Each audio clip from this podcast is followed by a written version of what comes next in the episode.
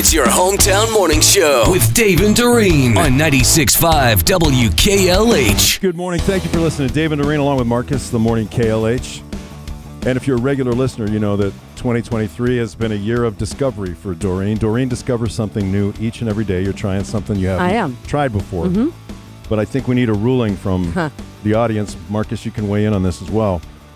My question is, if Doreen does something accidentally, but it's for the first time, does that count? Like, you're not intentionally setting out to try something new. Right. This was not intentional. Kind of just happened to you. Yeah. I should also tell everybody the backstory that what I'm discussing is Doreen, for the first time ever, as far as I know, fell on some ice and landed face first into a fence. Yeah, that was my Friday. Took the dog out.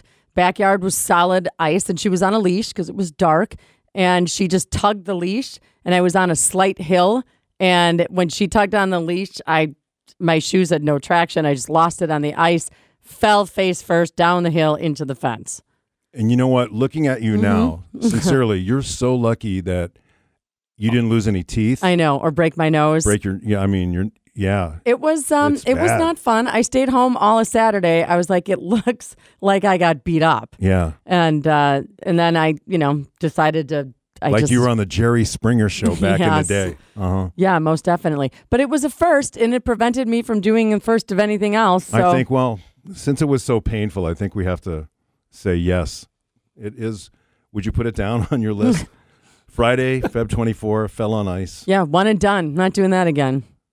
Did the dog come over? Did the dog feel bad at all? She did. She felt really bad, and she tried to actually run back into the house. And I didn't have her. Lassie move or anything? Yeah, kind of to go get Jim. Was Jim home? Yeah, he was home, and I didn't have the leash anymore at that point because I dropped it. And the thing is, anybody that's ever cut their face knows your face bleeds a lot. Yeah, it was hard to get the bleeding to stop. So I was using a washcloth, but then that really hurt. Yeah. So I had a Kleenex on it finally, and then I fell asleep that way. So that was fun to get off the next morning. No. Oh, man. Yeah. So you were going to try other things, but... Well, I ended up trying Hennessy then because I won't do that again either. You won't do that again either. That's a good pain reliever right there. Yeah, right. It'll kill the pain. Okay, so when you get to a certain point in your life, maybe you don't say you tripped, you fell. Ryan Hamilton actually has an explanation for the difference between tripping and falling down. I fell down. I used to trip. Do you understand? Here's how life goes. Tripping, young. Falling, old.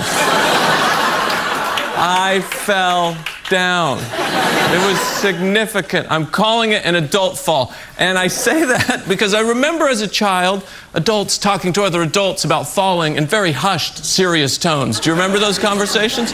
Ryan, Grandma fell. Did you tell her to get up? I fell 6 times. It's not even noon. What do you want from me? But I understand now. I have a little empathy. I had my own adult fall. I fell on the streets of New York City. People were around. I mean, there was no denying it. Everyone asked, are you okay? Yes. But let me make this point. Not everyone meant it. That's true. 2 25-year-old girls on the street go, are you okay? I mean, there was zero empathy in their reaction. The words came out of their mouth. What they actually communicated was, I wish my camera was on for that. That was spectacular.